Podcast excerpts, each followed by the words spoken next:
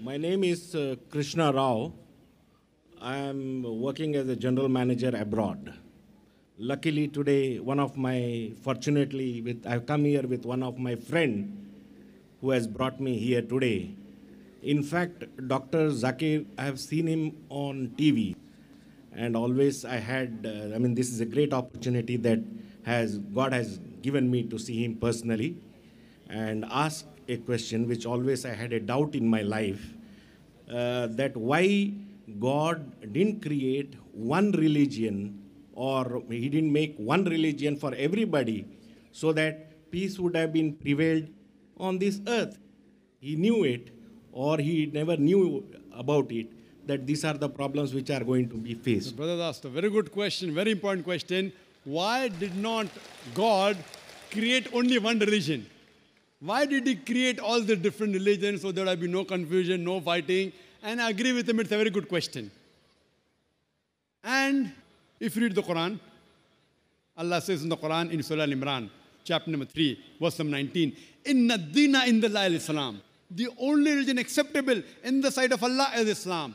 Islam means submitting your will to Almighty God. So if you read all the religions, Almighty God only sent messengers to preach one religion. All the messengers that came, right from Adam, peace be upon him, right down Noah, Moses, Jesus, Muhammad, peace be upon them all, all the prophets, and our beloved prophet said, there were 124,000 messengers sent on the face of the earth.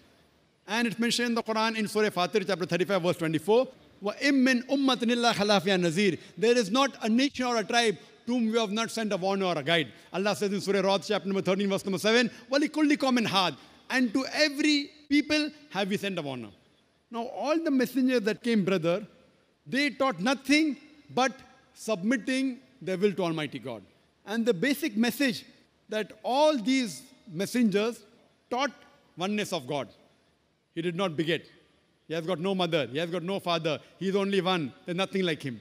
But due to passage of time, all what the messengers preached, it got corrupted. And if you heard my talk, I mentioned that most of the scriptures that came before the Quran, they got changed. And Allah says in the Quran, in several places, if He wanted, He could have made everyone submit his will to God. Everyone Muslim. See, Muslim brother, don't take it as a religion. The real meaning of Islam is it's a deen, it's a way of life. Submitting your will to God. And Muslim doesn't mean a person who has the name Zakir, Abdullah, Sultan. Muslim means a person who submits his will to God. If you submit your will to God in Arabic, I will call you as a Muslim.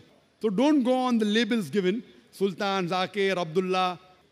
Muslim in Arabic means a person who submits his will to God.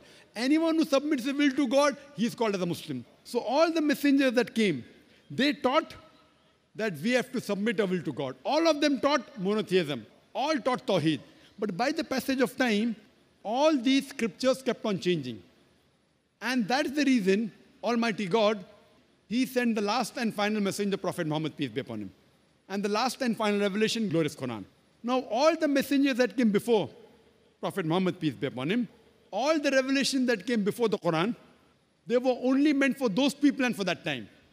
By name, four are mentioned in the Quran.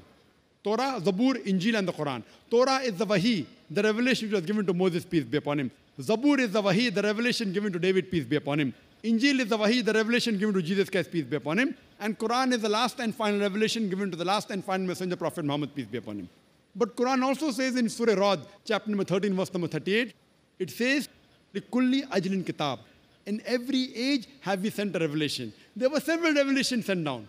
But all the revelation that came before the Quran, and all the messengers that came before Prophet Muhammad, they were sent only for those people and for that time. That's the reason Almighty God did not think it fit to preserve it.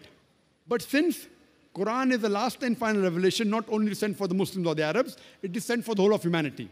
And Prophet Muhammad, he is not sent only for the Muslims or the Arabs, he has been sent for the whole of humanity. That is the reason he has been prophesied in all the major world religious scriptures. And this book, the Quran, Allah says in Surah Hijr, chapter number 15, verse number 9, we have revealed the Quran and we shall guard it from corruption. So what we realize that Almighty God sent messengers to preach only one religion.